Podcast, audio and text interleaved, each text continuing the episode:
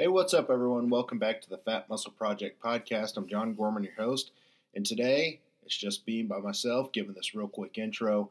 I want to upload a really fun podcast that I did with my good friend Will from Hey Coach Radio.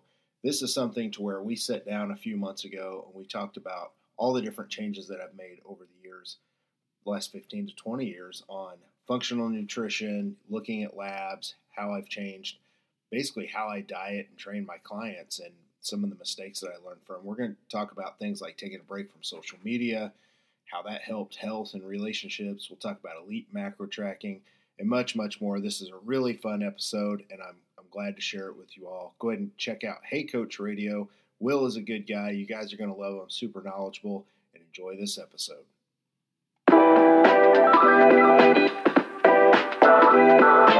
Welcome back to Hey Coach Radio. In this episode, we visit with John Gorman, owner of Team Gorman, a company that works with competitive athletes and the general population to help individuals achieve their best health. John is also the owner of the PHAT Muscle Project supplement line and two Anytime Fitness locations, as well as the Physique Summit Conference, a three time best selling author, and a proud father.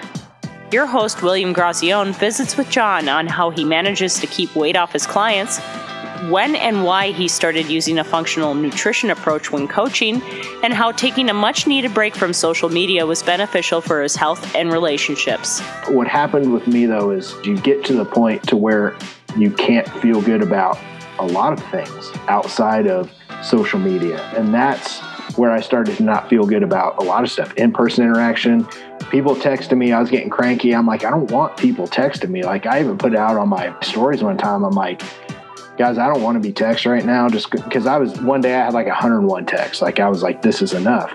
It's because I was burnt out. It's mm-hmm. because I had chased so much on social media for so long that I just decided I've got to pull the plug. William also asked John how functional nutrition helped him build his supplement business, his advice for other business owners, and the strategies he utilized for staying committed to writing three books over the last few years.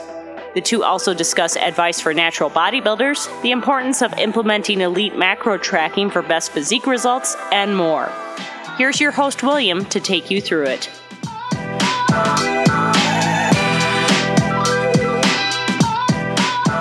All right, what's going on, everybody? Welcome back to another episode of Hey Coach Radio. In today's podcast episode, I got my good friend, Mr. John Gorman, uh, joining me today on the podcast. And uh, we're going to be talking about some very, at least to us, very interesting topics of conversation that we're going to be diving into. John Gorman, man, if you would, go ahead and introduce yourself to the audience here at Hey Coach Radio.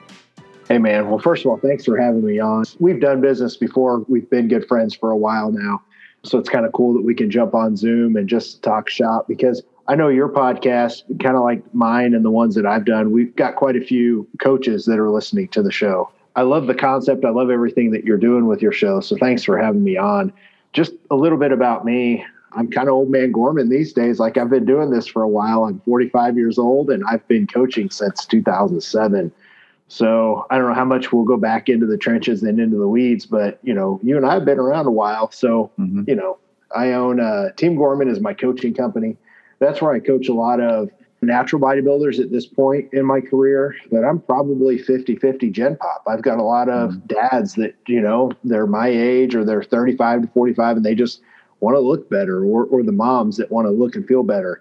Um, I do work with some people with hormones and correcting their labs and things of that nature. So I kind of do it all at this point. But, you know, a lot of people really kind of know my work through natural bodybuilding and clients and how they've kind of placed over the last, you know, 10 to 15 years. And then I own a supplement company. It's called PHAT Muscle Project. That's P H A T, fat. That's the good fat. Pretty hot and tempting if you're old school and you watched, I think it was Friday is when we first kind of heard that that saying. But PHAT Muscle Project, and we've got somewhere you know, along the lines of like 35 products now at this point, and it's been up and running for a couple of years. So I'm having a lot of fun with that. And other than that, I've got four books that have been published, own a couple different conferences, do a lot of speaking, and a podcaster. Elite Physique University is is my podcast, along with Jason Theobald, who I know is is a guest on your show. By the time this drops, he's already been on, but excited for people to hear from him. But that's just kind of me in a in a nutshell right now. A lot of different moving parts. Awesome, man. Yeah, I love that. I think it's been what's it been like six or seven months since the Elite Physique University seminar in Tampa. Yeah, we had two in 2021, which is kind of cool. You know, COVID kind of put a hurting on all in-person seminars. So we did right. one in March uh, in Tampa, and then we did one in uh, in November. So you were on the Q and A panel for the very first one that we did down there. Was it was fun. You, Dr. Campbell, me, and Jason and Lauren Conlon actually jumped in on that one too. So it was a yeah. nice little Q and A panel at the end of the day. Good time. Absolutely, yeah. I wanted to ask: Are you guys? Do you guys have any plans of coming back uh, at any time in 2022 or potentially 2023? So we're talking about different locations to kind of go to. We've we've done oh various seminars in the Tampa area. We draw a lot more people in the Midwest if we can get it to a point to where you know Missouri's kind of the hub and we can get people from all the surrounding states. But you know we don't know. We took this year off to kind of reset. I've been going hard and speaking all over, whether it was at the Physique Summit for years or the Elite Physique University and we're doing some stuff with PHAT Muscle. We're going to be launching a, a, seminar series with them called PHAT Muscle Academy. We've already done one. So we're kind of spread thin. And really, what needs to happen, and, and a lot of coaches listening to this probably need to think about this if you ever want to speak. Sometimes you get to the point where you've you've spoken so much that you need to take time to go learn some new stuff and apply it to your clients or yourself. So then you've got some new content to come back with because – mm. we all get to a certain point to where you know the people that follow us and our audience you know it grows but then it kind of stays all within that that same realm for a few years and you've got to go find new stuff to learn yourself and then to also teach the people that like to you know consume your content. So i'm in the middle of stuff like that. I'll probably be doing quite a few more business talks than mm-hmm. physique enhancement. Yeah. Um, but it all kind of rolls together. So yeah, I think it's kind of like the natural evolution of the business. You know what I mean? Like, obviously, we started at a time where nobody was doing anything like they're doing now. And to even coach people online was like this foreign, weird thing where you actually had to convince people that I could actually get you results by coaching you on the internet. You know what I mean? And I love what you said there as far as like all kind of always being a student right? Like going and learning new things, bringing that back to your community so that they could essentially evolve this industry as well. And that's actually one of the first things that I wanted to talk to you about, John, was, you know, at this point, you've helped hundreds of people cross the stage as professional natural bodybuilders, even maybe some enhanced folks. And I think, you know, between you, Pete, Fitschen, and Cliff, you guys basically like run the Midwest in terms of natural bodybuilding. And I guess my question to you there is like, what do you feel like would be the most valuable lessons that you could teach somebody that has aspirations of being a physique athlete that hasn't competed yet? So, like, you know, back in 2007, 2009, 10, 11, 12, there's a lot of people that were really trying to dive into natural bodybuilding, but we didn't have all the information that we have available nowadays to learn from. So, with you having over 15 years of experience, what would you say would be the best advice that you could provide to a potential like future natural bodybuilder? So that's a great question. And it's something that even if someone's been training for maybe even four or five years, you know, they feel like that's a long time. This answer might even help them.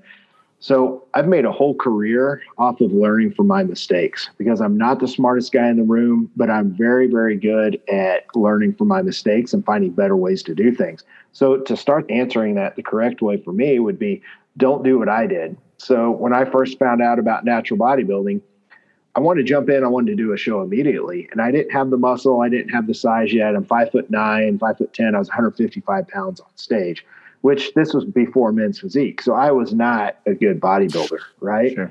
You know, and I had taken some pro hormones back before my first show, so I couldn't do any natural bodybuilding shows. So I was a natural athlete then, though, because I wasn't taking anything, and then I competed, had to compete in the NPC. So my point is I should have spent more time not chasing the fact that I wanted to get on stage and mm. actually devoted that time to growing.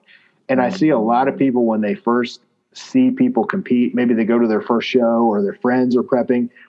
We've all kind of gotten swept up in the romance and the sexiness of being on stage and being shredded. And it's such a foreign thing to see people get this lean and then you get infatuated with that process and people aren't infatuated with the off season because one you're a little, little chubbier you got a little fat on you you don't look the way you want to look and especially when you're starting out you're not going to look the way that you want to look in the off season so people automatically want to try and go diet so to me the best thing that people can do is just to make sure that they spend the time quote unquote looking like a bodybuilder in the off season. When you can walk around, especially as a natural athlete, it's going to be tough.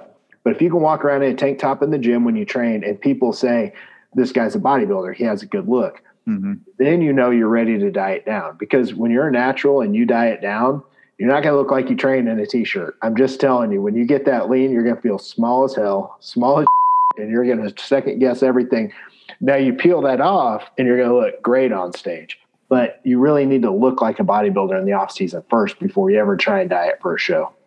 Yeah, absolutely. I agree with that 100%. I think that the majority of young athletes that would reach out to me, right? And I'd be like, you just need to spend more time trying to build some muscle, yeah. you know, and maybe they'd see me competing at, I think I was 23 my first show, maybe 24 my second show. But the reality was like I had played football since I was like 13 years old. You know what I mean? So I'd spent a lot of time already kind of in the trenches, in the weight room, building a really good foundation. But the reality was I could never see what I was building. I just knew I was strong because I was covered up with a bunch of fluff. You know what I mean? So for a lot of young aspiring natural, you know, bodybuilders out there, just spend the time building the foundation. Uh, thousand percent, I agree with that. I think that when you get lean, most people anyway have a very unrealistic expectation of how much they think they should weigh on stage right? Yeah. So if you got a 200 pound guy, right, and he's like, oh, I'm gonna be 180 pounds on stage, ripped. It's like, well, I got bad news for you, bud. You probably have to lose like 35 pounds to be stage lean, you know?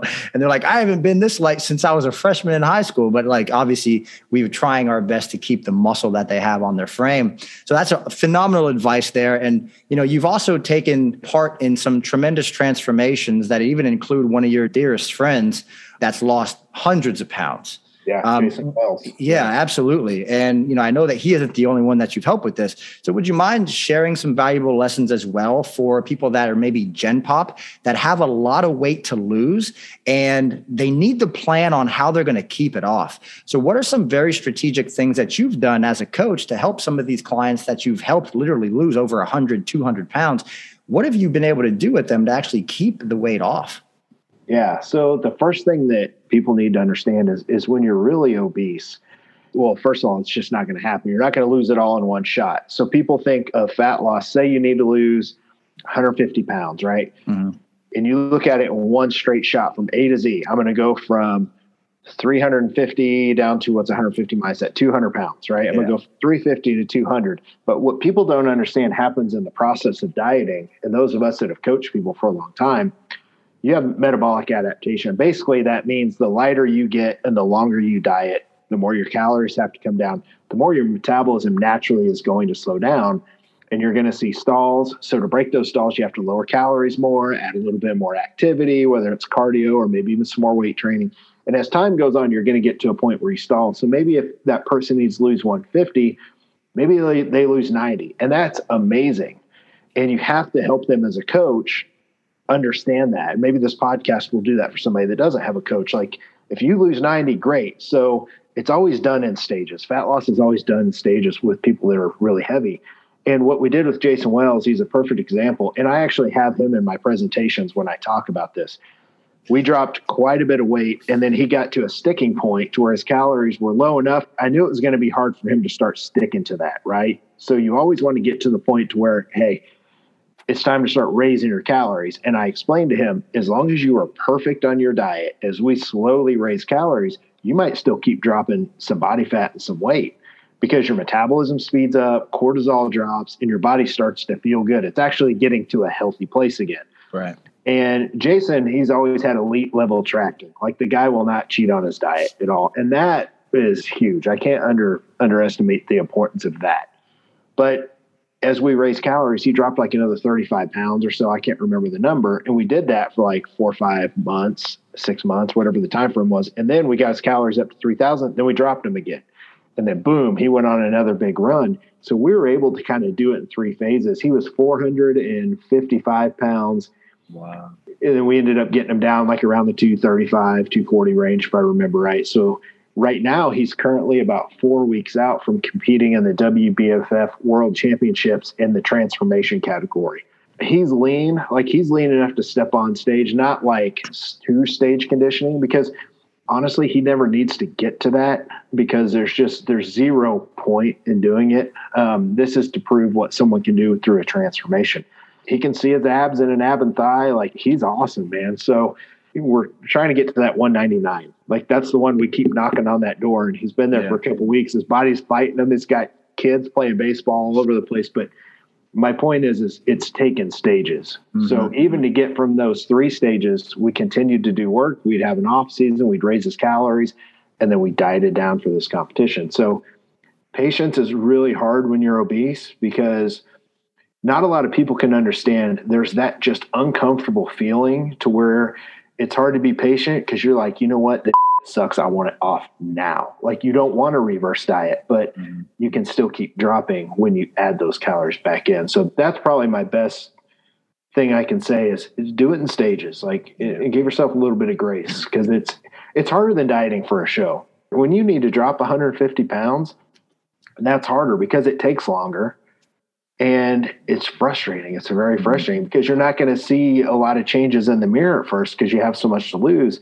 you'll see pant sizes drop and things like that and you'll you'll see the interest drop but it can still mentally be hard so you've just got to give yourself some grace yeah i mean inside of our i guess we'll call it evidence-based coaching space that's one of the most phenomenal transformations i've ever seen from any coach in the last 15 years so i just want to give huge props to you on obviously addressing the fact that for most of these individuals, it's because they've gone far too aggressive for too long and they never actually broke it up into you know phases or seasons or periodized the, approach. We've helped multiple people inside of my company as well lose over 100 pounds. And you know basically the way that we've always done it was we like to try to break it up in kind of like sets and rep strategy right? Yeah. So it's saying, hey, instead of focusing on losing 100 pounds in a straight shot, like can we break this up into maybe five sets of 20 or 10 sets of 10 or something like that yeah. because obviously implementing strategic refeed strategies like a diet break or something like that where you can do exactly what you just mentioned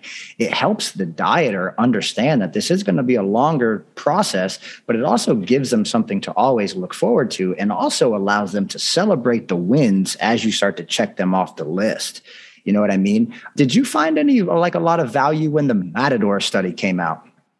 So remind are you talking about the diet break? Yeah. Um, so basically obese men, two weeks in a deficit, two weeks at maintenance, two weeks in a deficit, two weeks at maintenance. And ultimately they realized over the course of time that the individuals that use the diet breaks actually maintain most of the weight loss. Yeah. In our world, if I ever have a question about diet breaks, you're going to be the first person I ask. Bill Campbell's going to be quickly behind you. You were the two guys because you kind of laid the groundwork in our coaching world for people that even had the idea, if I remember yeah. right. Um, yeah. Him and I were talking about that the other day because I, I, had him on the show and uh, I kind of told him kind of my analogy and he was like, I'm going to use that. It's the first time I've heard anybody say that, but I'm going to yeah. use that from now on. Yeah, so I, I, remember hearing some of the coaches talk about it before I even read the study. And mm-hmm. now that I know what I do know about diet breaks, thanks to you guys, I do apply them.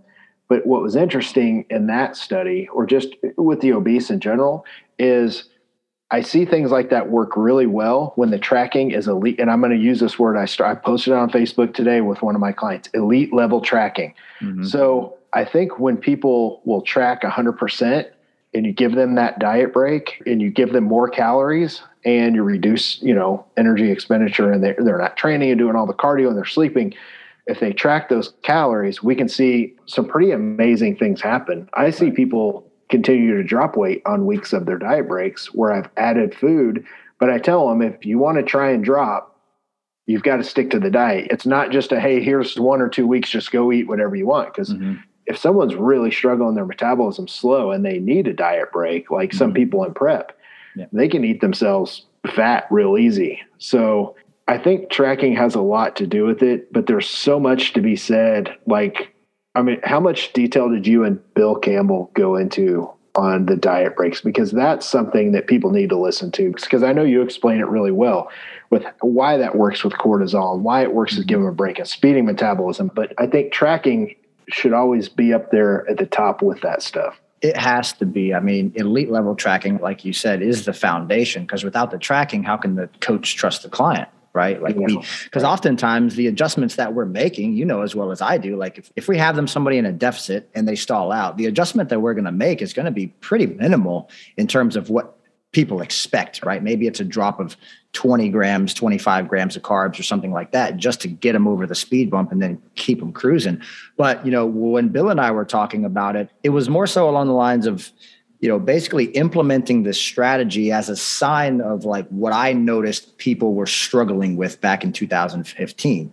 So, as an example, like people would be coaching with me, right? And then I would notice, hey, they're starting to get burned out. They feel like they need a deload. And I'm like, well, if we're already deloading them from training, why would I not just create this diet break thing, stack the deload with the diet break at a specific point in time, maybe reduce training volume and intensity and all that kind of stuff, and actually have them track how they feel on day one versus how they feel on day five or day seven.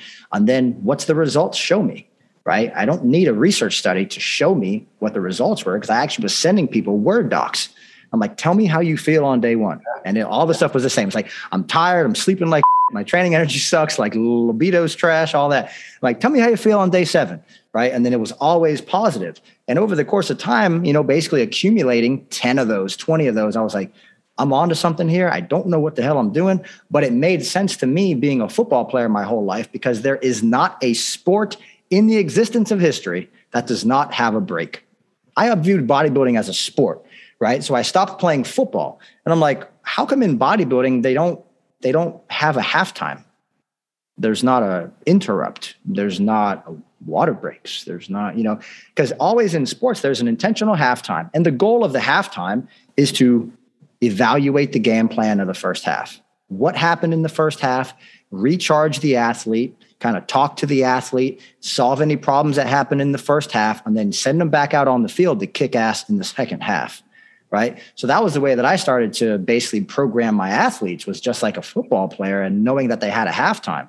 So i'd start them off in a contest prep and we'd push maybe lose 12, 15, 17 pounds or something. And then we'd use maybe a one to two week break. And then we'd push again and we'd push them into the show, sometimes even feeding them up going into the show and actually having them get leaner over the course of time. But I don't want to take up too much of this podcast talking about this. But the whole idea there is just to think further than helping somebody lose 100 pounds or 50 pounds in a straight shot.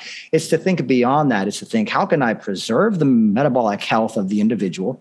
And actually put them in a position to win the long game, not fail at the long game. Right. So obviously, you planned out very, very well the way that you worked with Jason. We've been able to plan out really well how we've programmed some of these other women that we've helped lose over 100 pounds.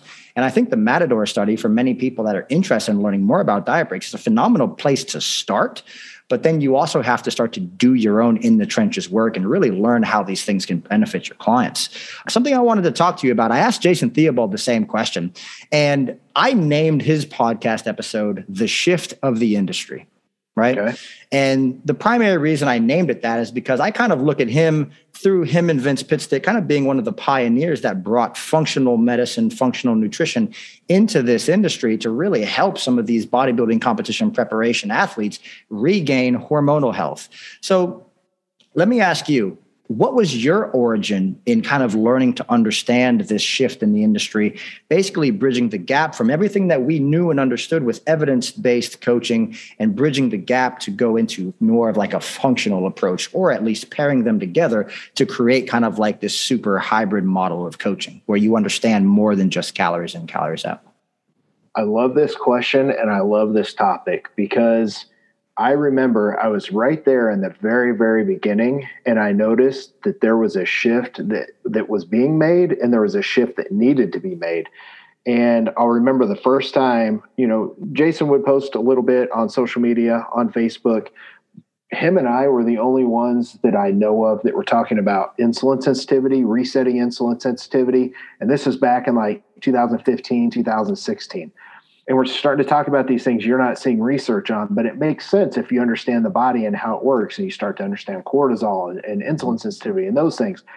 And you know, I own the Physique Summit conference with Cliff Wilson, and we would have you know six to ten presenters at our conference once a year, and this was 2015 until you know 2020 until COVID kind of shut it down. But right around 2019 is when I decided, okay, we need to get Jason in here to talk about. He already talked about insulin sensitivity. I did as well. He needs to talk about hormones and understanding labs, testosterone, cortisol's effects on everything. And I remember when we first started doing that, 2019, you were seeing some of it online, but you weren't seeing people put it out at scale. So when we had that presentation, I held it until the very end of the, the conference. And I told everybody, I was like, listen, I want to give Jason as much time as he needs.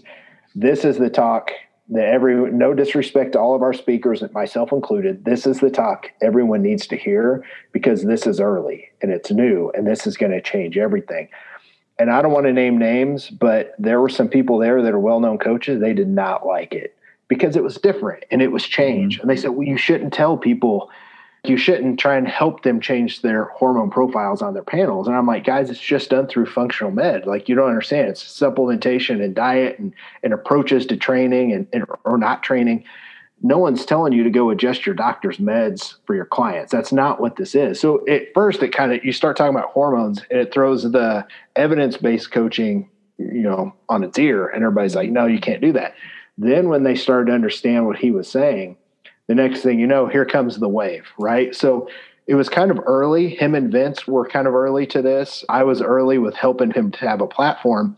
And then I quickly realized I need to learn this. So Jason and I started Elite Physique University in late 2019, right after that. And I'm learning a bunch as we go, and I'm going to different conferences like the Nutridyne conferences, and, and I'm trying to learn and keep up. And they're blazing a trail. So that was 2019 and it's like everything else. I've, I'm usually not early to things. Like I was way late to Instagram. Uh, I was okay on Facebook. Like everybody should be early if you want to catch the first wave of something. Well, we were fortunate enough to be early on this one because now, if you look around, everybody is a functional med coach. Like everybody's fixing hormones, everyone's doing this and that and that's okay because that's the way things happen. Everyone's listening to the podcast and the content, the conferences, and they're learning and they're trying to go apply it. So, does it make the world a better place if people are doing good work? It does. Mm-hmm. But the only thing is now you have to sift through who's actually good at what they do and who's not. It's kind of like when we right. saw the explosion of online coaches back in like 2013 and 14. Next thing you know, everyone's doing a show and now they're an online coach. It just makes it harder to sift through and know who's good. But that's that's kind of my entrance into it. And you know, I'm kind of an all in, all or nothing guy. So when I started learning a ton, I really started in 2018. And it just clicked and it made sense. Dude, it made me such a better coach to understand not just how to keep my clients healthy after a show, but it also taught me who to turn away and tell them, hey, you're not ready to diet for a show or you're not ready to diet at all. We've got to fix X, Y, and Z. And it was tough at first because you start asking clients for labs and you've not been asking them for labs at all. And there's fight, man. They fight you on it. But, you know, it takes time. And then later on, it just becomes part of the norm and people start to understand that's what you do. Yeah, I think that there was a lot of guessing early on, right? It's like, because the reality is, is that there's real data out there that basically shows when you chronically diet somebody for competition, you can see their hormone levels tank, right? There's research out there that exists on that. I think the first time I'd ever seen it was when um, Pete Fitschen and Chris Foz actually presented at an evidence based seminar that I was a part of. And they both were like, dude, this is where my testosterone was. This is where my thyroid was. And this is where it was at the end of prep. And I'm like, holy crap. Like, how do you get that back? Right? And at the time, all we had was like reverse dieting. We just knew we got, we got to start feeding people up. But the question became, well, how long do I have to reverse diet for? You know that, right? Everybody's asking, how long to just six months long enough? And just it became the standard of the industry to say six months is how long you need to reverse diet for. But the reality is now you can really go in and you can take a look at somebody after four months, six months, eight months, and you can actually see where were your levels at the end of your contest prep? Or your fat loss journey? Where are they at now four six eight 12 months later to make sure that we've actually fully recovered before we dive into it again right? But that didn't exist before you really you guys kind of brought it to the industry and uh, now there's a lot of people doing it. So i guess my next question to that is why do you think there's still separation inside the space when ultimately a lot of the things that we're doing now with clients you know, we had to fail in order to keep trying to hunt for the information to actually be able to help the people that were kind of classified as non-responders.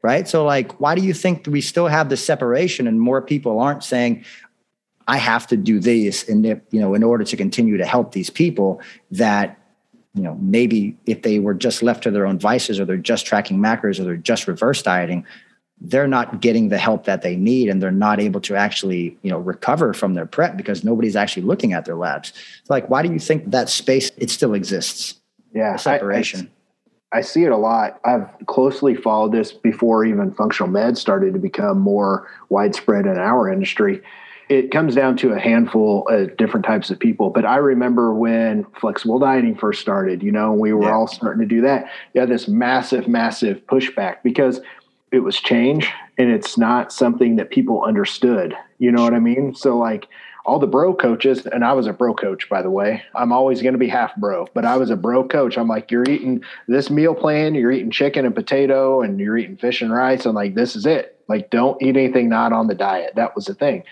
So the idea that someone could eat, you know, whatever and keep track of their macros and still diet and do a show, it threw a lot of people off. And I'm using this as an example to get back to our functional med talk. Mm-hmm. So those people that didn't embrace it, now the next thing you know, because it was early, the next thing you know, here comes the wave. And a lot of people are doing it and people are getting shredded and they're enjoying the process and they're enjoying their food they're eating. They're not having a huge eating disorder after they're done, right? Compared to the old bro diets. So the next thing you know, though, the bro coaches, I know so many coaches, they don't even work anymore. They go work for someone else because they're out of business because they didn't adapt to what the clients needed. And that to me is what's going to happen here and what is happening. If you don't start to understand and take care of your clients at a scale that we're talking about, another coach will. And if you're super resistant to change, you're going to run into that problem. So that's the first thing is change. Just there's some people just don't handle change. The other thing is there's always going to be a little bit of ego of, you know, I didn't think of that. So I don't want to do what these other popular coaches are doing because I don't want to be like them. Like I didn't think of that. Like in the back of their head, you can't be like that. You've got to constantly try and change and evolve. And that comes from learning from your mistakes. And, you know, to me, that's the two different reasons I see that there's a lot of pushback. And then finally, the last reason for evidence based coaches is we're not seeing a ton of research on this. Like I've talked to Dr. Bill Campbell about doing some research on my my natural test booster called Hormone Optimizer. And I'm not sitting here trying to plug the product, but it's a perfect example of why functional med worked and why we don't see a lot of people doing it. If I didn't understand how testosterone and cortisol were tied together and how high cortisol knocks testosterone down a lot, mm-hmm.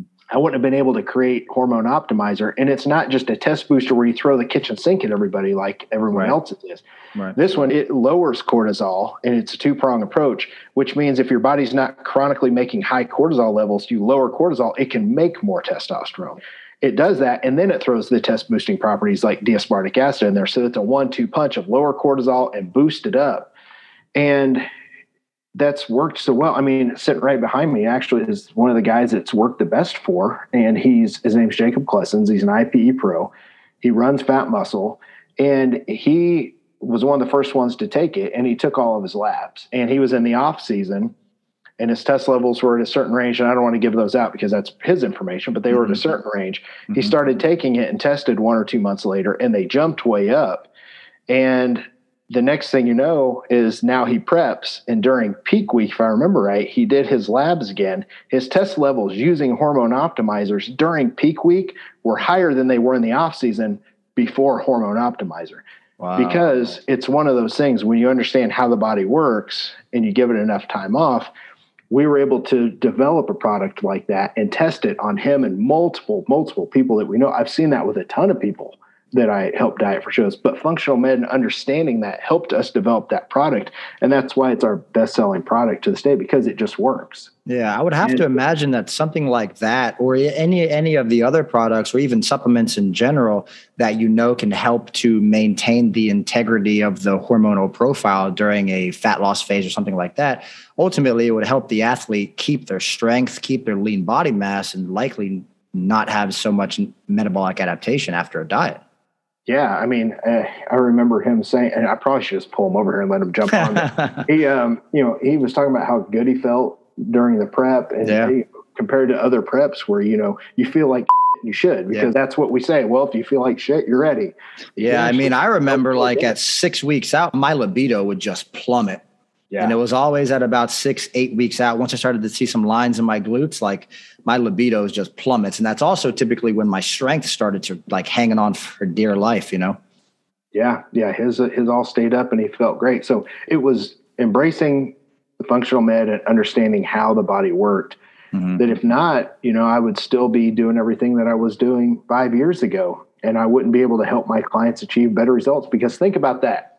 Mm-hmm. Think about if you're working with 50 clients and you can help them all keep their testosterone levels better as they diet right versus if you didn't like it's it's crucial to understand how the body works yeah, so that's actually a perfect segue into the next series of things that I wanted to discuss with you. And that's basically how the idea or the integration of functional nutrition, functional medicine protocols into evidence based nutrition coaching kind of helped you decide to go full bore with your supplement company, PHAT Muscle, and maybe even how it may have um, kind of influenced some of the products that you have on your line now. And it seems like you're kind of putting a new product out all the time. But how do you feel like that integration into functional nutrition, functional medicine actually helped you to go full bore with PHAT Muscle?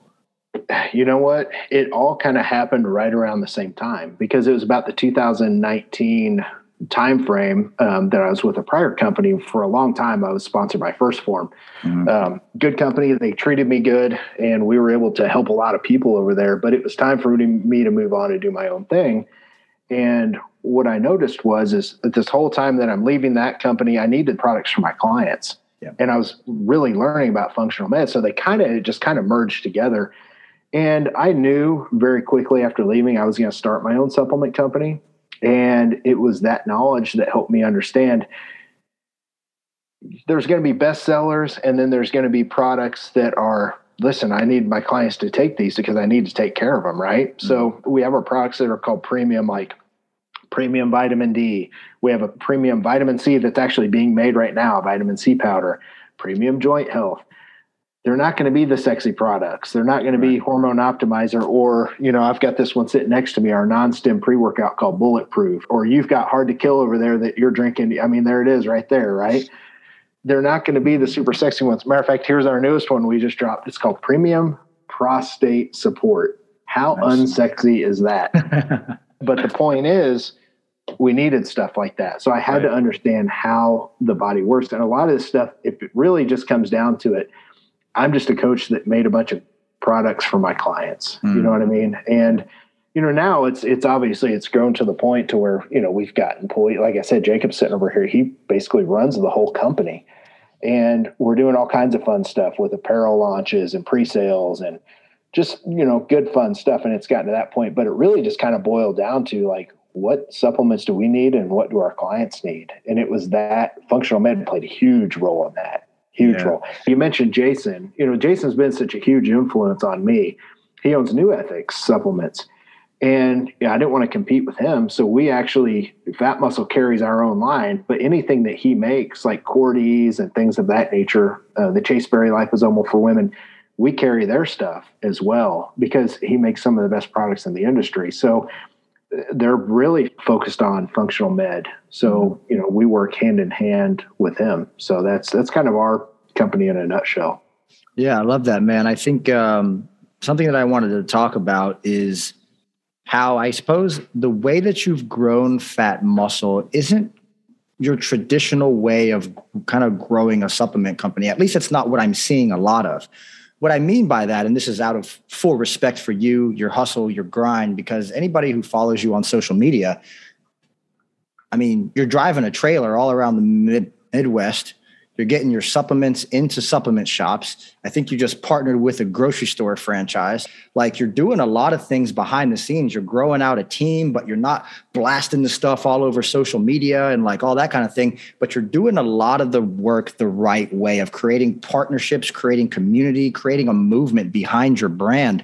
Uh, what would you say are like some of the most valuable key lessons that you've been able to you know gain maybe over the last few years of growing your brand in a very unconventional way. Like you didn't decide to grow a big email list and you didn't do any of that kind of stuff and push a bunch of advertisements on facebook or like what a, lot of people are doing. So what would be some tips that maybe you would offer to somebody of you know not necessarily feeling like they have to go that way but just showing up doing really good work creating really good products and getting an amazing team of people behind you to support your movement? You know what because I know there's, like I said, a lot of coaches listening. You and I have spent, dude, if, if people could be a fly on the wall for some of our conversations, you're either on the phone or like whenever I come to Tampa and we just sit and talk and we're like, okay, it's 1 a.m. Like we got to shut it down. Right? Yeah. yeah. I get back home to wife and kids. But yeah, there's something that you and I know. We know what goes into this. I want to give some of that that you and I know to people, but I don't know if everyone's going to listen because mm-hmm. people aren't patient enough. And normally you say the word patience and people immediately tune out because they want to know now. Uh, what can yeah. I do right now? Yeah. Well, you can listen right now because this is going to be crucial. Guys like you and I, I wish I was smart enough to understand everything I was doing over the last 10 to 15 years would lead to this moment that would lead to creating PHAT Muscle in such an organic way that it's just been, I hate to say easy, but it really it's been pretty smooth. We'll just use that word. If coaches like you and I back in the day knew we would really capitalize on this. You spend so much time over 5, 10, 15 years helping clients, helping answer questions on social media, being on podcasts, just doing things to help people. And if you work with 20, 50, 100 clients a year, well, think about that for 5, 10, 15 years you've got a list of people that you've just went and helped. And you're right, I didn't keep an email list, but I took such good care of those people and answered so many questions over the last however long. And those people came back. And when I launched a supplement company, they were immediately loyal because they wanted to give back to me because I gave to them. So if people would just remember that when you're taking care of clients or you're answering one question in your Instagram DMs right now, go above and beyond, help that person, not because you want to get something from them later, but do it genuinely. And mm-hmm. I'm telling you, when you go to launch something, those people will come support you. A large percentage will. And that's what happened. We just saw immediate growth right out of the gate. You know, I didn't go to the bank, I used my own money because I grew up poor. So, like, mm-hmm. I don't really spend money. I've got it sitting in a bank. You know what I mean? Like, I don't invest it. I don't do any of that. It's just in the bank we started PHAT Muscle, and I think it was after two months we were making a profit. Net income's going up, bank accounts going up. And it was because people just showed up to support it. And I was like, wow, you know? Mm-hmm. And, you know, at first I thought, well, they're supporting it because people like competition. They were like, oh, we're going to see PHAT Muscle 1st Phorm go at it. And, yeah. you know, that's always kind of a fun thing at first, but it's never about that. It's not about that. It shouldn't be about that. Those people showed up to support it. And we started to see that and my current clients now, they all buy it. You know, Jacob's clients buy it, and our coaches. That's why we have such a good staff of like we've got like 16, 17 coaches at this point. Cliff and Pete. And, well, by the time this drops, Ryan Irwin, who's the president of the NAMBF and part of the IPE, he's coming oh, on wow. board. We haven't announced it yet, but you know, by the time this drops, it will be. Congratulations. Yeah, like those good people, their clients use it because they trust it and they know that they have to get tested, you know, WADA testing and stuff like that. Mm-hmm but that's what happened. Those people showed up, but it's all tied to that 10 to 15 years of me helping people and treating them good. And that's what sets you up to be able to launch something. You know, whether it's a book or a supplement company, or you want to start doing some seminars, whatever it is you're selling outside of coaching, you've got to think about, well, if I've only been coaching for two years, no one's buying my book. Mm-hmm. You know, you might start a supplement company, but who's going to buy it? The few people that are going to see it on social because you have zero reach on social right now. It's just right. too hard. You've got to have a client base and you've got to have a, a loyal base of people that you've helped, friends. Like I just consider them all my friends. You know what I mean? Mm-hmm. So that was crucial.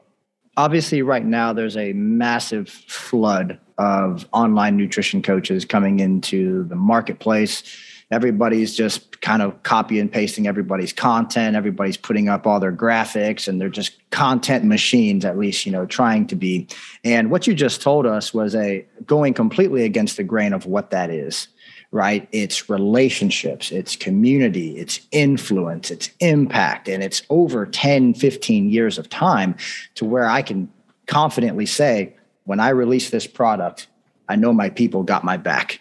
You know, yep. not to mention look at the last five, ten years of you putting out free information with like your knowledge bomb of the day and all types of stuff like that. All the um, YouTube videos that you've put out, all the podcast episodes that you've put out, and all of that. People want to support that message. But let's talk about this a little bit because oftentimes right now people are extremely distracted and they think the only way to grow online nutrition coaching business is to post every day and be in my stories every day and market and market and push and push and, and all that stuff. And what we're seeing is that a lot of people are actually coming into the industry john and they're like you know i'm going to build this business to this and that and they get one two years in they get burned out and they just drop off yeah. You know, they just throw in the towel. I'd rather work for somebody else because this is too much for me. But even, you know, the older guys like us that have been around over a decade, how can that negatively influence us? Because we were on Instagram, you know, well, let's just say we were on Facebook before there was Instagram. There was no Instagram when we actually started. Hell, I think we were even in the forums, just like throwing information out there for free in the message boards, just trying to answer people's questions in the gym. And we're just trying to bless people with as much information as we possibly can over a very long period of time. And the reality is, like, we were doing this for free. So, like, that expectation of receiving money is like, we'd still do it for free. You know what I mean? But my question for you is, a lot of the people right now that are trying to grow an online presence, market a brand, whatever it may be, they're getting burned out because of social media and it's costing them their quality of life, right? Maybe it's high stress, maybe it's constant anxiety, maybe it's a like phone addiction, maybe maybe it's even just addiction to dopamine and various other things. You recently cut your Instagram off for I think like 3 or more months in a row. It's almost 6. 6 right. months. I wanted to ask you what were some feelings that maybe you were going through before you decided to do that? And then how did releasing it from your life, how did that actually help you? It was something I knew I wanted to do all of 2021. But yeah. I'll be honest, I was like, man, like if I do that, am I going to like stop getting clients? You know, I'm always perpetually thinking that I'm going to go broke. Like it just, it, I got the same mindset, man. Yeah. yeah. Like you always feel like if I have a low month, I'm like, man, this is the end. I'm going to lose everything. And it's not true. No. So it, it got to the point to where um, I'm like a super highly motivated. I work nonstop. I love that. Like that's what I love. And I was getting to the point where I just wanted to lay in bed and play video games. There's nothing wrong with video games, by the way, because I do that, shut my brain down too. Mm-hmm. Like I do. I'm a nerd. And I didn't want to do anything. I was like sleeping a lot and my motivation was really low. And I finally noticed like every time I would open up my phone and I would go to post, the first thing I would see is whatever's at the top of the feed of Instagram at the time. Like it would just get under my skin to the point where I was just negative all the time. And it was affecting my happiness. And it was just that over and over. So it was like a year of that.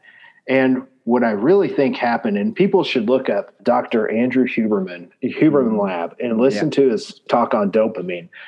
And I'm not going to try and butcher it because I'm not an expert, but what I can tell you is normally when you first start posting to Instagram, for example, and you get some likes and some comments, like here's the thing it's good attention. Like it feels good. We all like that, right? You post a current picture and you're like, hey, I'm down 15 pounds. Like I feel good and people are like, hey, you're looking awesome. That feels good. Then what happens is, is you find yourself constantly chasing that dopamine and that feeling, and you you're posting more and you're searching and you're not really working to get those levels of dopamine excitement. You're just constantly on here. So what happens is, is you stop feeling it. You stop feeling good, right? So go look him up. What happened with me though is you get to the point to where you can't feel good about a lot of things outside of social media. And that's where I started to not feel good about a lot of stuff in person interaction.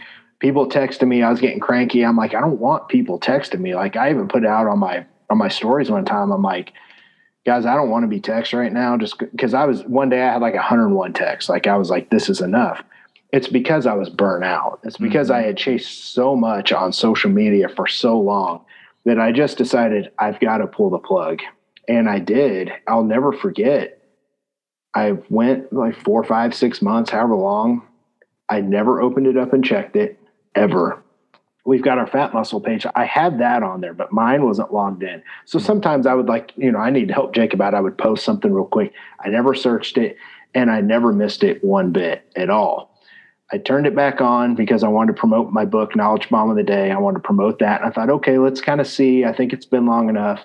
I immediately opened it and immediately did not want to have anything to do with it. And what I noticed is I had a pop up that said, if you promote reels, you can get paid. And I noticed everything I, I was seeing, and I'm not trying to scroll through Instagram, like everything was like reels and like people doing stuff to music. And that's totally fine. Like, have fun, do your things. But I'm noticing it's like they're trying to drive people to post more, like you said, over and over and over. And people are spending so much time on this content. I was like, man, I just, this is not what I want to do. Yeah. And it just brought that burnout feeling back. So what I did was I still have it on there. I just I post my stuff and I move on. And now things are getting such low engagement. Like I might get one or two comments on an awesome transformation I just posted with the guys macros and everything like that. It, will probably get one or two comments and that's it. And that's because everyone's constantly posting so much, like it's just going to get lost. Yeah. It's going to get lost in the feed. So that's why I took it off. I think to answer another question that you asked me was, how's that affecting coaches? And I think what it is is people that are trying to grow their business, they think that this is going to be the key. Mm-hmm.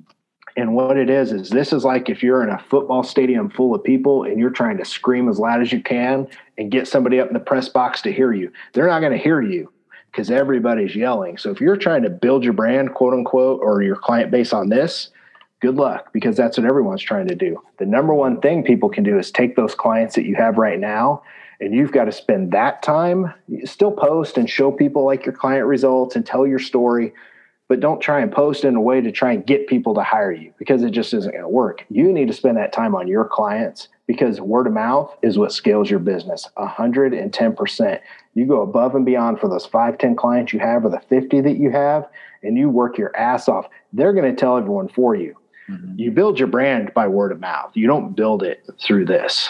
Like yeah, I agree with you, man. I'm actually really excited about some things that we're going to be doing uh, this year to actually bring our local clients that are in Tampa Bay together to create community inside of that. And again, it really has nothing to do with social media. It's more about the community, the interaction, the ability for our clients to get to know each other, you know, and the ability for us to be able to provide them some level of value, maybe be through an education type of thing or just getting to know their coach, you know. So if you are somebody, and keep in mind, like I've been in that position before. I think I reached burnout. It was like 2019 or 2000, and eh, probably 2019, right before COVID.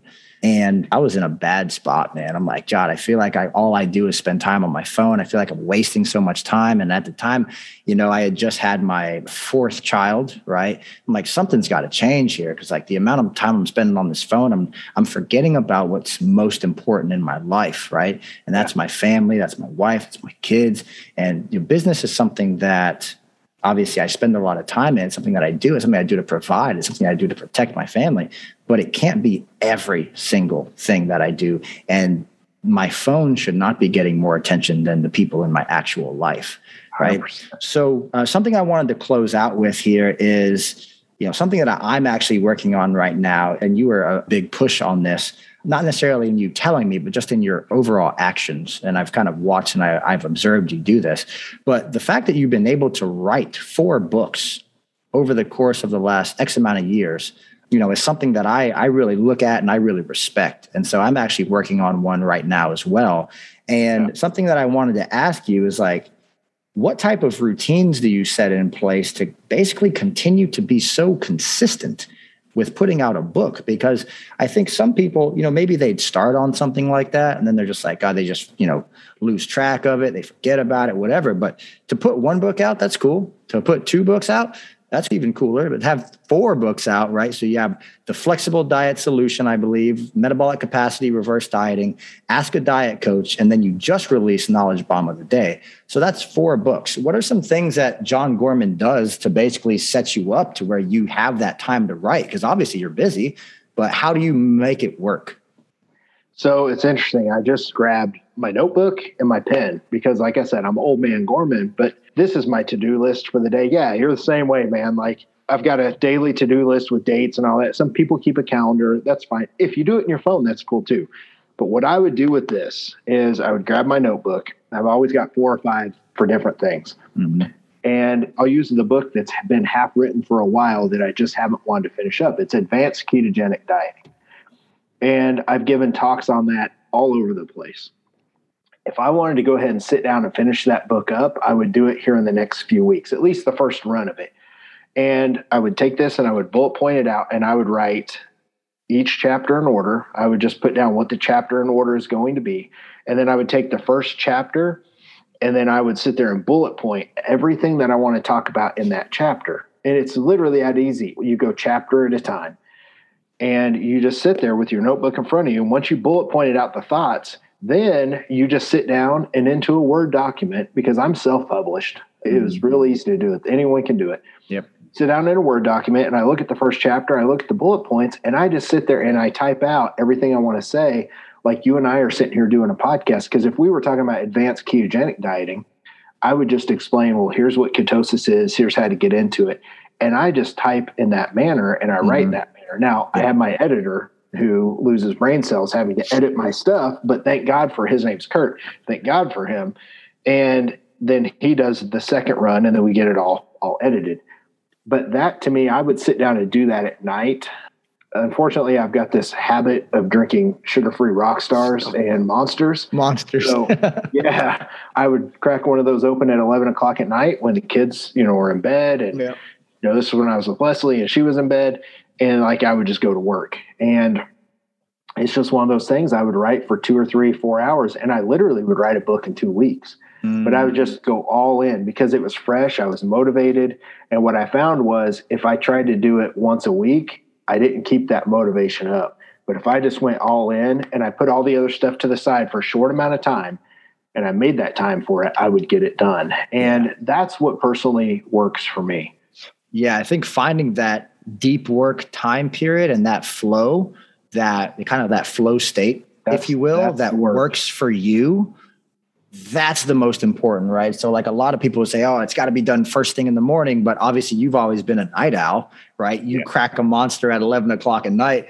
And then the next thing you know, you got thousands and thousands of words typed out on, on a Word doc. And like that is chapter one of your book. And then you just kind of do that repetitively over the course of time. And before you know it, you're putting a book out more consistently. So, dude, thank you so much for that. You know, obviously, um, I'm in the process right now of writing something as well, which I'm really excited to have the opportunity just to follow through with that.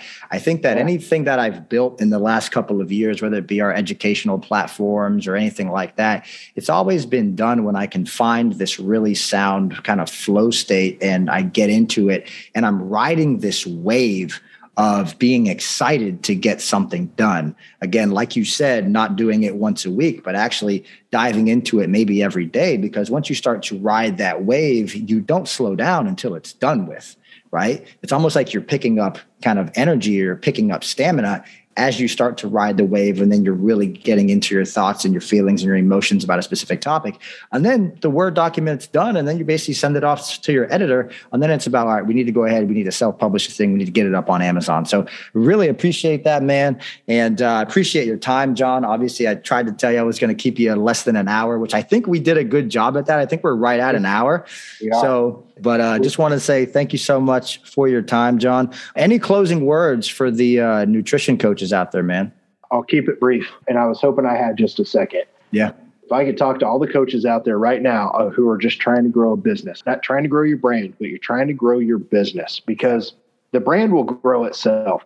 The number one thing that you can do is don't do what everyone else is doing. I gave a talk one time. I was at 1st Phorm, as a matter of fact, going back to that back in the day. Andy Frisella and I were on stage and they just put me up there. They're like, hey, we've got 200 coaches out here that are trying to be successful. What would you tell them right now? I'm like, well, I'm on the spot. So I grabbed a big marker board and I drew a road that had a fork. One went left and one went right. And I drew a bunch of dots all over the one going right. And I'm like, guys, that's what everyone's doing right now. If you want to be different and you want to try and make it to six figures, you want to accomplish X, Y, Z, you can't do what's popular. You can't do what everyone else is doing. You have to go left while everyone else is going right. And if you look at the great achievers of all time, they're the people that went left, not right, mm-hmm. you know, metaphorically speaking. Yeah. So right now, with the way social media is, if you're doing everything that you think is going to work, like posting five times a day and doing the same copy and paste of all the content being put out, that's not going to be it. What's everyone not doing? They're not tripling down on their clients. You've got to triple down on taking care of people, and they will take care of you and grow your business, and your mm-hmm. brand will grow because of it. If I could just get people to do that, the problem is people are too caught up. They want the likes and the comments and they want the number. But do you want to make money and a lot of money, or do you want your social media to grow? And it's not even growing right now. So I'm telling you, go left, don't go right. That's what I can tell. Yeah, I mean, this will definitely be a topic of conversation for maybe another podcast because I'd love to have you back on the show. But, you know, there's a lot of online fitness business coaches out there now, yes. right? Yes. And for a lot of them, the platform is the exact same. Like they're telling all these people to do the exact same thing right? And what you're saying is those are all the people going in this direction. Stand out, go in the opposite direction, and actually make a name for yourself. Really appreciate your time, John. Thank you so much, man. And uh, on behalf of Hey Coach Radio, thank you to our listeners out there for always supporting us. If you found a lot of value in this podcast episode, please feel free go ahead and share it on your social media. And uh, appreciate all the listeners. God bless you all, and we'll talk to you soon. Bye.